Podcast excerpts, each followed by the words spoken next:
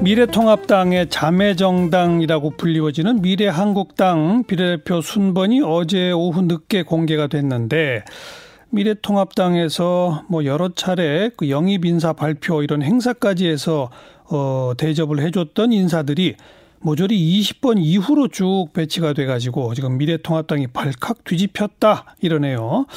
미래통합당 이준석 최고위원 연결해 봅니다. 안녕하세요. 네, 안녕하십니까. 네. 어제 그 명단 딱 보고 첫 느낌이 어땠어요?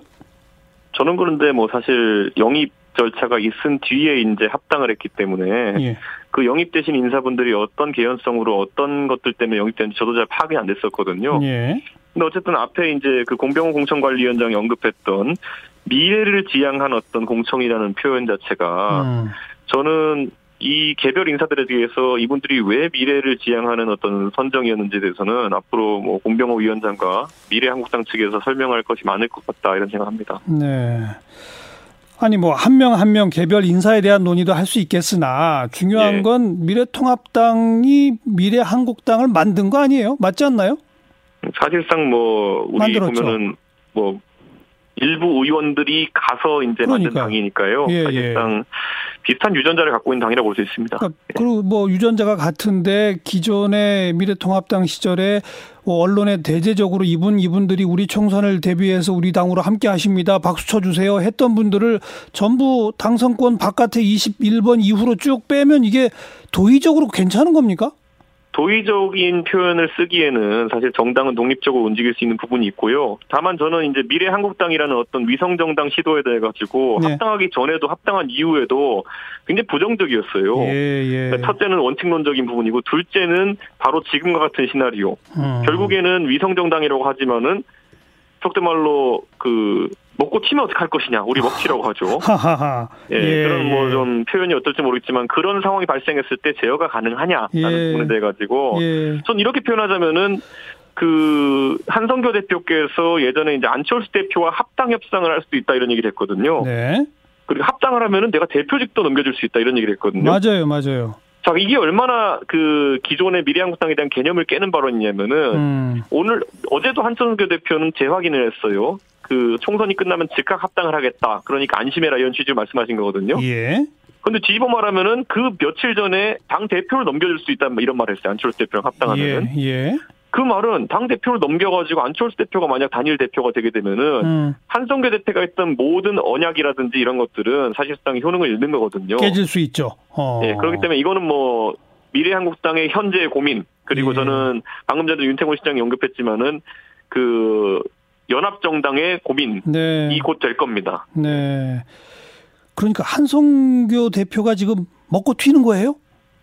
제가 이렇게 표현할게요. 지금은 저렇게 말씀하시지만은 그 선거가 지난 다음에는 예, 예. 바로 어떤 국면이 펼쳐지냐면은 공수처장을 임명하는 국면이 펼쳐집니다. 예. 그런데 우리 국민들이 좀 지켜보셔야 될 게 공수처장을 그때 임명하는 기준을 저희가 잡을 때 네. 국회 내 여당과 야당이 어쨌든 그런 어떤 추천을 하게 되어 있거든요. 그렇죠. 그런데 야, 여- 야당으로 분류되는 당이 예. 지금 이제 그 미래통합당이 교섭단체가 되겠죠. 다음 예. 선거에서 예. 이번 선거에서 그리고 세 번째 교섭단체가 중요해집니다. 그렇죠. 그게 과연 그 비례 연합정당이냐 아니면은 그 미래 한국당이냐가 굉장히 중요해질 겁니다. 네, 네, 네. 여당 두 명, 야당 두 명의 그 추천권이 있기 때문에 그렇죠. 그 야당 중에 하나는 미래통합당이 될 것이 확실하고 그것이 음. 미래 한국당이냐 아니냐에 따라 가지고 공수처장을 실질적으로 어느 쪽이 임명하는지가 결판 나는 거거든요. 네. 그래서 한성교 대표가 곧 합당하겠다 했던 것과 다르게 선거가 끝나고 나면은 합당 안 하고 별개 정당 상태를 어 상당한 기간 동안 지속할 당위성이 생기게 됩니다. 음. 네. 때문에. 네. 그 다음에 뭐 자연스럽게 그렇게 한다면 뭐 안철수 대표 쪽 사람들 뭐좀뭐 안철수 대표 국민의당으로 몇 석을 할지 모르겠지만 그분들 끌어들이고 예. 지금 무소속 출마하겠다는 분들이 줄을 잇지 않습니까? 그렇죠. 그분들 중에 당선된 분들이 미래통합당의 문호가 열리지 않으면 미래 한국당으로 가려고 할 겁니다. 예, 예. 그러다 보면은 생각보다 그 규모가 더 커지게 될 수 있다 음. 이런 건데 원래 뭐 규모가 커지면 다른 생각이 들 수도 있겠죠. 네. 근데 지금 이준석 최고위원이 설명한 뭐 공수처장을 네. 이쪽이 뭐 추천해서 장악하고 등등으로 시나리오로 보면 미래통합당도 그렇게 되는 게 꼭 나쁜 것도 아니네요. 나쁘다기보다는 근데 이게 이제 제가 굳이 표현하자면은 그 이번에 통합추진위원회부터 해가지고 사실 동천관리위원장께서도 그렇고 예. 황교안 대표가 사실 많은 분들에게 전권을 위임한 상태였는데 예, 예. 그분들이 계속 외친 이름이 하나가 있습니다. 뭐죠? 안철수거든요. 예, 예. 그러니까 이게 따져 보면은 아 황교안 대표께서도 요즘에 그런 걸 이제 좀 인식하시는 것 같은데 네. 이번 어쨌든 통합 과정에서 상당히 약진한 그룹이 어디냐면 안철수계입니다. 예. 잘 보시면은 그 안철수계 비례대표 의원님들이 물론 뭐 이 셀프 제명 파동은 있긴 했지만은 음흠. 미래통합당에서 상당수가 공천을 받았고요. 받았죠. 예. 그리고 지금 한선교 대표 같은 경우에는 안철수 대표 쪽으로 러브콜을 보내고 있고 네. 뭐 이런 것들을 봤을 때 저는 보수 진영으로 범보수 진영으로 안철수 대표를 끌어들이려는 시도가 결국은 미래한국당 시도와 겹쳐가지고 예. 안철수 대표에게 총선 이후에 상당히 큰 공간이 열리게 됐다 이런 분석을 할 수 있을 것 같습니다. 예. 아니 그러니까 그것까지를 포함해서 황교안 대표 입장에서는 뒤통수를 세게 맞은 거지만 예. 범보수 진영 입장에서는 놀수 있는 카드를 지금 막 한성교 대표가 앞에서 놓고 있는 거 아니에요? 저는 그래서 그게 이제 뭐 집단적 사고인지 어. 아니면은 한성규 대표의 어쨌든 정치를 오래 하셨으니까 감각인지는 모르겠지만은 예. 그 방향성이라는 개연성이 충분히 존재한다 보고요. 네. 다만 황교안 대표와 이것이 조율되거나 상의되었던 것인지 아니면 사전에 합의가 된 것인지에 대해서는 저는 뭐 제가 황교안 대표와 같이 이제 일을 한 지가 한 달 정도 됐으니까요. 예. 그 전까지 사정은 잘 모르겠고 지금까지는 좀 사전에 양해된 것과 다른 방향으로 움직이고 있는 것 같습니다. 그러니까 뒤통수 맞은 거 맞죠?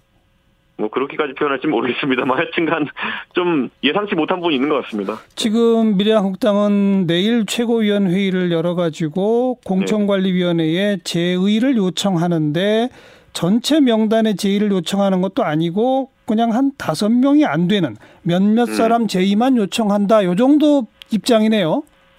사실 뭐 그 정도로 했을 때 결국에는 그 제의의 요체가 예, 그 후, 아까 언급했던 후순위 명단에 있는 분들 중에서 미래통합당으로 영입되었던 인재들이 예. 어느 정도 당선 안정권에 배치되느냐의 문제가 될 텐데요. 그러니까요.